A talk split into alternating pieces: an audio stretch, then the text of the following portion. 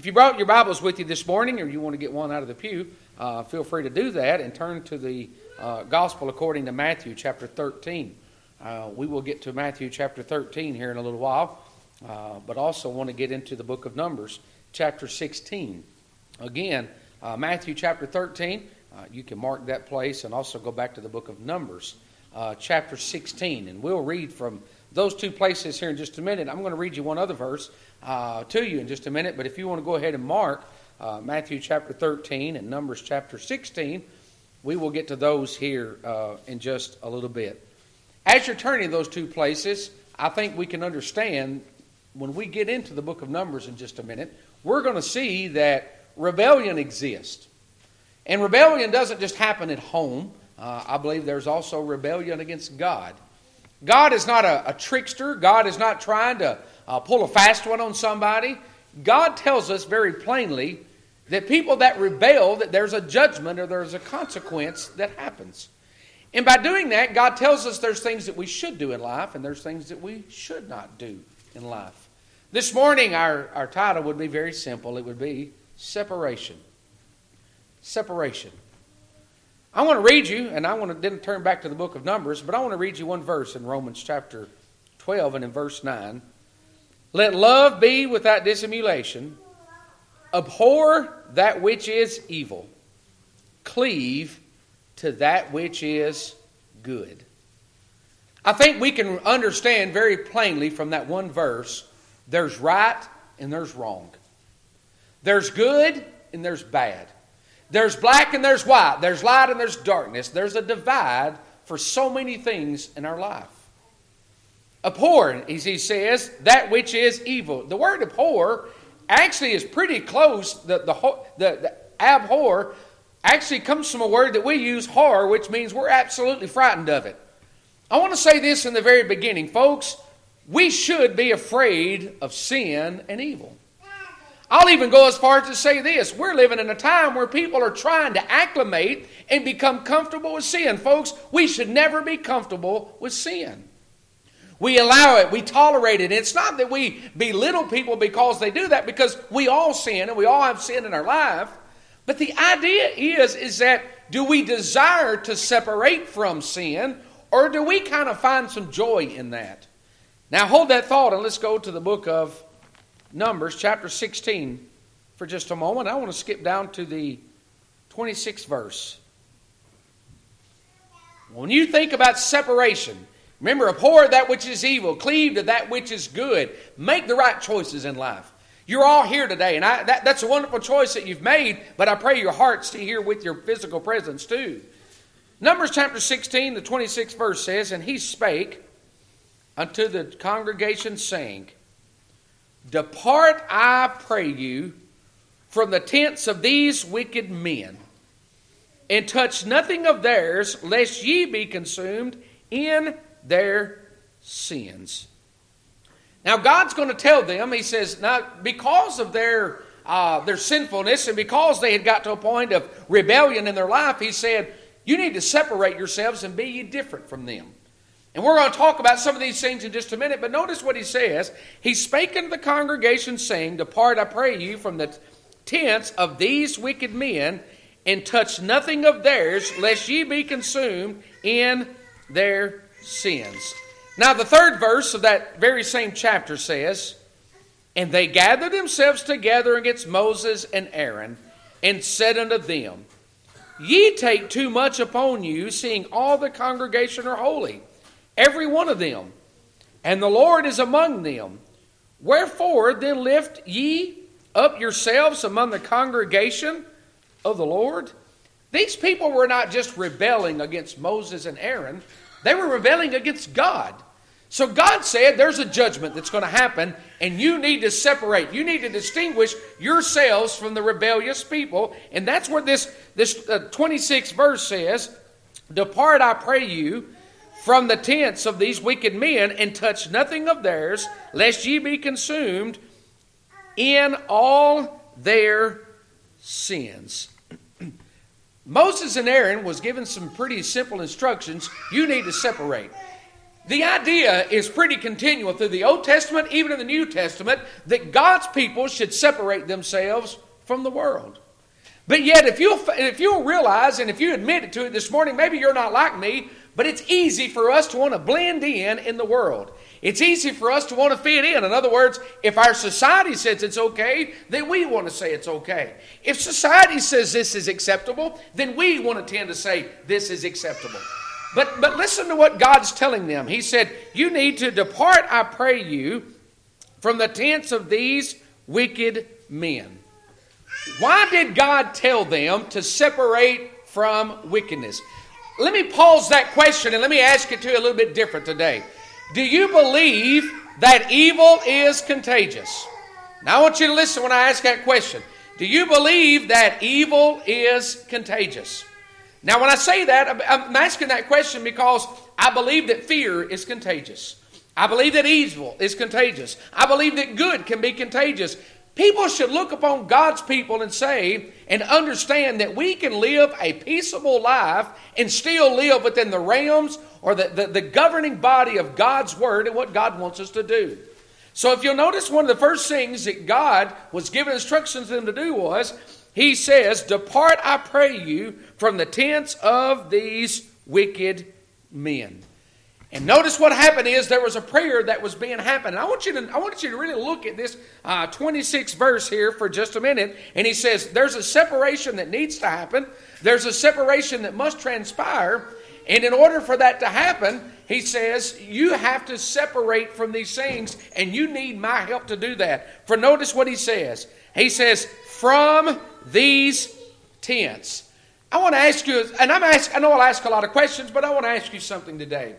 Do you believe that there are places in this world that we need to separate from? I want you to ponder about that for just a minute. Do you believe there are places in this world that we need to separate from? Folks, I will go on record, and I hope that you believe me when I say this. Church is not one of the places we should separate from. Church is not a place that we should separate from. Have we ever gotten to a place in our life where there's many other places that are more important than the house of God? And I'm not here to judge you. I'm just simply saying, notice what they were instructed to do. He says, I pray you, he says, that you would depart from the tents. You know, today, folks, there's a lot of times I have to evaluate myself and I have to think, Lord, are there places in this world that I have to separate from? You know, there's some places that make me squirm a little bit. There's some places that make me feel uneasy. There's some places that make me feel uncomfortable. They are just engrossed in sin. And I, I pray this morning that we might all look at our own lives and separate from not just places, but places that draw us away from God. And not only does he say that, but he says, from the tents, he said, and uh, of these wicked men. This is probably not something that we all want to hear, but there's not only places we got to separate from, but there are people in our life we have to separate from. Folks, you must do and live your life and do whatever it takes to keep your relationship with God pure. Separate's not something we always like to admit. Separation is not something we always like to understand or acknowledge, but separation is important. If it's something today that causes our problems and our, our hurdles in our life, I pray that we would do that. For he says, Depart, I pray you, from the tents and these wicked men. And he says, And touch nothing of theirs, lest ye be consumed in all their sins. You see, these people, not only was it the tent that was wicked, the people that was wicked, but it was their philosophies, it was their teachings, it was their ways. And we're going to talk about some of this in a minute, but there's a lot of things in the world we need to stay away from. We need to, get out of those things. And he goes on to tell them, he says, from their tents and these wicked men. How important is it for us to separate? I didn't tell you to mark this verse, but I'm going to read it to you real quick, uh, and then we'll, we'll get back into our scripture reading. But Paul tells us over in the book of Ephesians, chapter 5, and in verse 11 says this And have no fellowship with the unfruitful works of darkness, but rather reprove them. Again, have no fellowship with the unfruitful works of darkness, but rather reprove them. This morning, as we look at this verse here in the book of Numbers, chapter 16, we talk about separation. We talk about uh, being different, you might even say. We have to understand it's that's even instructions that the church was given that we're supposed to be a called out assembly, something that is separate from the world. We are not of this world, we are just in this world. And I'm glad today that here we come into a time that we, on Sunday morning, you know what we do on Sunday morning? We assemble together and we separate from the world. Do you know what we're going to do all week long? We're going to come together in revival. We're going to separate from the world and we're going to worship together. Folks, there is a need in our life, and I, I should not say that. There's a need in Scott's life that we separate from so many things that hinder us and bog us down and drag us away from God. For there's a lot of lures that this world has to pull me away from God. And I thank God that there's times in our life that we can separate. And we can do much, he says here, I pray you from the tents of these wicked men. But I want you to ask yourself, to what extent should we separate? Notice what he says touch nothing of theirs. You know, to some people today, they're going to think that's a pretty extreme thing if you're not supposed to touch anything of theirs. Why does God tell us not to touch it? You know, we, we a lot of times say that if you play with a snake, you're going to get bit. A lot of times we feel like we can get close to danger and evil, but then we want to wonder why the effects, we, we didn't mean for that to happen. Why was you ever there to begin with? I can't tell you how many times in my life as a child growing up I learned that lesson. Well, you shouldn't have never been there to begin with. And that wasn't a, I wasn't getting bailed out of these situations by my parents. It was pretty much, I very often said, well, you should have never been there to begin with. But you see, we, we a lot of times feel like if we can get close to sin or we can get close to evil, that nothing bad should happen. But be careful, folks. When you get close to something or you get near something, bad can happen. That's why that we're, we're instructed that we need to abstain and we need to remove from all this evil that is out there, and we have to separate ourselves. And that's why he said, touch nothing of theirs. One of my great fears that I have in life is if we touch something, that it won't be long until we embrace it. When we start touching things and we start saying, well, what does this feel like? What does this feel like? What, it, what is the texture of this? What is the well, consistent? Whatever it is that we're touching, all of a sudden, no longer are we just touching it, we're embracing it. I greatly fear churches that not only touch out in the secular world that's out there. And I, I again, I don't want to mix polit- politics and religion, but I do believe that there's a biblical principle we should live by. And what I say by that is, if we're not careful, not only do we start touching all of these things and ideas and the teachings that are out there, but folks, if we're not careful, there will come a time when God's people start embracing these things. And I pray today that we would realize what, what, what the instruction they were given is. He says, touch nothing of theirs. You know, sometimes we, we want to wait until a problem is a monster. let, me, let me tell you what I mean by that. A lot of times we want to wait till something is, is large and bigger than us before we want to deal with it and try to separate from that. Folks, may we understand this morning is that may we separate from something before it ever becomes a problem. May we separate from those things before they ever become something that are larger than we are. But, but here's the good part. Even though they may be bigger than we are, they're never bigger than God. But I want you to listen to what he says here. He says, touch nothing of theirs. You know, a lot of people are getting a lot of trouble today because they, they feel like that they can, they can touch or they can mingle or they can be a part of something, but they wonder why the effects of that are in such an extent by which they are. Paul said over in the book of uh, 2 Corinthians chapter 6, let me just turn and read this verse to you for just a minute. 2 Corinthians 6 chapter 17th verse, Paul talks about, and he quotes Isaiah, he says, Wherefore come out from among them, and be ye separate, saith the Lord, and touch not the unclean thing, and I will receive you. What is this whole idea about touching something that's unclean? Let's think about that spiritually for just a minute. Why is it that, that we feel like that touching one thing can cause a great deal of problems? You know, you and I today, we can probably relate a little bit more to this because we've, I, I'm going to say we've kind of come out of this, this, this a virus that we've had, and the whole idea is you touch something, you can get sicker than what, in other words, it can manifest itself and you become sick just off by touching. So the idea is don't touch anything that's unclean. You know, this world today has a lot of sickness that they want to give God's people. There's a lot of sin sickness that the world wants to bestow upon us. There's a lot of things, and that's why Paul, and he, and he goes back and talks about Isaiah, he said, You need to touch no unclean thing. He said you need to keep clean, you need to keep pure, you need to kind of keep your lives right. I, there's one thing I've marveled over the last, I don't know, couple of years at, at, at, how extensive people have gone to protect themselves and to clean themselves and not to, to touch anything that could bring harm. I, I, I often would ask myself, Lord, how, how strict are we in our souls that we want to protect ourselves and clean ourselves and, and do what's right so that, that evil and the worldliness and all these things would not become a part of our, of, of our spirit spiritual lives, would we protect ourselves to that extreme?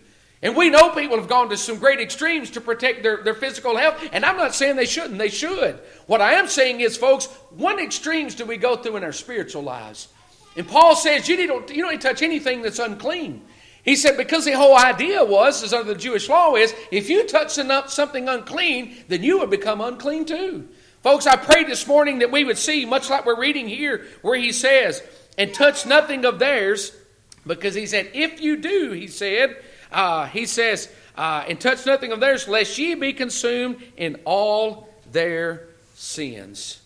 You know, of all the things that, that we face here in this life, I pray that we would see that, uh, that, that, God desires that, that we might separate from these things, that we would not uh, be the exact same thing as, uh, as, as what others are going through. And He gave that warning to separate themselves. But let's turn over the book of Matthew for just a second. Matthew chapter 13. Matthew chapter 13 uh, begins with the parable of the sower and how the different seed was sown.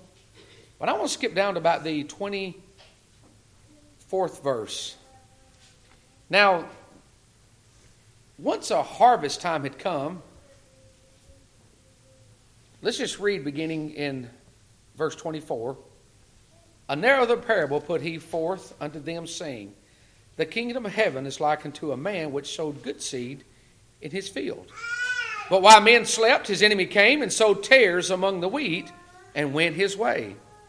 But when the blade was sprung up, he brought forth fruit. Then appeared the tares also. So the servant of the household said, uh, came and said unto him, Sir, didst thou not sow good seed in thy field? For whence then hath it tares? And he said unto them, An enemy hath done this. The servant said unto him, Wilt thou then gather we go and gather them up? But he said, Nay, lest while ye gather up the tares, ye root up also the wheat with them. So here's what's fixing to happen. He said, You know what? He said, I went out and sowed good seed. He said, But in the midst of that, there's good and there's bad. You can live, there are people today that live the most holy, sacred lives, but that is not automatically going to eliminate evil in this world. I applaud people that want to do more, and you know what? I, I, believe in that. I believe in trying to do more and trying to live better. But, folks, there is an entire world that, even though they can be saved, they're not going to be saved. And that's, that's a whole other lesson for another time. But what he says is there's going to be a time that they're going to grow together. But that day of separation is going to happen. You know, when you go out in the world today, you can't help it. No matter how much good is being sowed, there's good and there's bad. They're all growing together.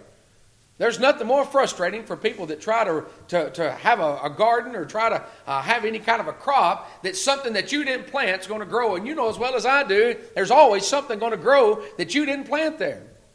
But in doing that, I want you to think about what happens here. He says, I want you to, these, these two times, uh, the, the, two kind of uh, wheats and the tares that are going to be together. He talks about, he said, they're going to grow together, but the time of separation is going to happen later, and God knows the difference in the two. So follow with me for just a minute.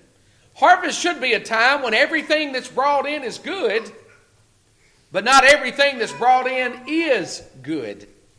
You know what? I believe that there's going to be a day that all of God's people and all of those that are not God's people, we're all going to be brought together, and there's going to be a separation that's going to happen.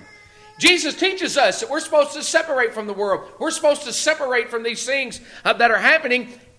And what he's telling them is, is that right in the midst of the wheat, he said, there are these tares also. He said, well, do you want me to root them up? He said, no. Notice what he says. Lest while you gather up the tares, you root up also the wheat. He said, let both grow until together until the harvest. Now notice what he says. He said, let both of them grow together. There's always going to be good and bad. They're always going to be hand in hand with other, each other. Remember what we said? Abhor that which is evil, cleave to that which is good. Don't you wish you just woke up on Sunday morning or, or a Friday morning and there was a chance of no evil for the day? Don't you wish you could just wake up and, and get ready to go to church and you didn't have to fight against evil, folks? There's always going to be good and evil, but we go back to that choice that, that Paul said in Romans. He said, You need to abhor that which is evil and cleave to that which is good. You have choices in your life. You have choices in the church house on Sunday morning. Are you going to listen to God or are you not going to listen to God? We have choices with God and the ways of the world over and over and over again. But God is telling us, remember what we're reading to you. He said, He said, uh, Depart, I pray you, from the, the tents of these wicked men. He said, Touch nothing of theirs. He said, Lest you be consumed in all their sins. He's telling them is that there's a time that they need to separate. He said, in the, the parable that we're reading here in 13th chapter of Matthew, he said, Let them both grow together until the harvest. He said, There's coming a time that's all going to be in the same time, in the same place. He said, But there's coming a day of separation. He said, And it's going to be at that time of, of, of, of harvest. You know what I, have always found interesting about the harvest? It was a joyous time. You know, just like a farmer here. You know, they would plant their crops and they would tend to their crops, they would take care of their crops. And then when it was time to harvest, that was it was time to celebrate all your labors. You know what? It, when we leave this world, that's when it's time to celebrate the saving grace of Jesus Christ. But you know what? Not everybody's going to celebrate when they leave this world. Folks, some people are going to be cast into hell, and I assure you, there will be no celebrating in hell. There's no joy in hell. There is no rejoicing in hell that's going to happen. That belongs into heaven. But he says, I want you to leave them alone. And in time of harvest, I will say to the reapers, Gather ye together first the tares but notice what he's going to do to these tares and bind them in bundles to burn them, but gather the wheat into my barn. You mean there's something that's valuable versus something that's not valuable? Your soul is important to God. But the only way you have value, I guess you would say, to your soul is if the blood of Jesus has been covered by that. Do you have Jesus? Do you have that in your life when, when that separation comes that you're going to be put into a place, he said, but gather the wheat into my barn. But notice what he goes, I'm going to go back to what he said there. He says, I want you to take the tares. He said, even though they're all growing together, you got good and you got evil, he said, I want you to take them. He said, I want you to bind them in bundles. He said, to burn them. Well, do you believe in hell? Let me ask you that. Do you believe in hell? I do. I believe in hell. I believe there are people that's going to be cast into hell, and I don't believe that they're going to go willingly or wantfully. I believe that they're going to be separated. Now, well, let's talk about separated just a little bit more. Who are we separated from? Well, husbands are going to be separated from their wives eternally, one in heaven and one in hell. That's very true, and that's horrible. There are people that are se- separated from their parents to their children to the. Uh, you could keep naming all these separations that happen, folks, but the worst separation that can happen is a separation of you from God.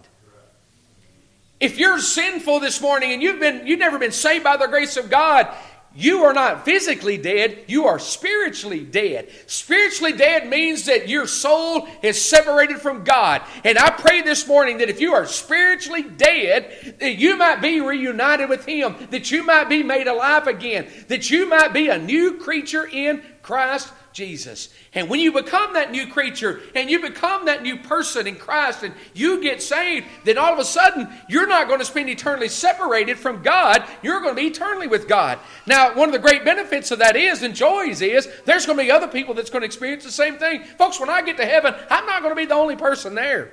I believe there's people, I believe there's people here today that's going to meet me on that shore. And now whether you go first or I go first, I don't have a clue about that, but I believe there are people right here that's going to be with me when I get to heaven. We're going to be separated, but it's not an eternal separation. The thing he's talking about here is that a desire that we might separate from sin. Let me ask you this Is there anybody here this morning that has a longing for eternally separating from sin? We, we, we have to understand is that when we die, we're finished with sin. We get to go to a place called heaven. We don't battle that battle no more. We don't fight against evil no more. We don't have any downtroddenness in our lives and, and any kind of a insecurity that's going on. We have perfect peace and harmony with God. And you know what, folks? I look forward to that. Don't get me wrong. I look forward to the time I have on this earth. I have no clue how long God's going to leave me here, but I do know this. I look forward to the day God sees fit to say, Son, you're through with sin. I battle sin, and there's a separation. That's why I have to be told, like Paul told the Romans. He said uh, in the book of Romans, there, he said, You know, you need to abhor that which is evil and cleave to that which is good. And That's why I have to be told, like uh, God began to tell, He said, You need to uh, speak in the congregation, saying, Depart, I pray you, from the tents of these wicked men. Touch nothing of theirs, lest you be consumed in all of their sin.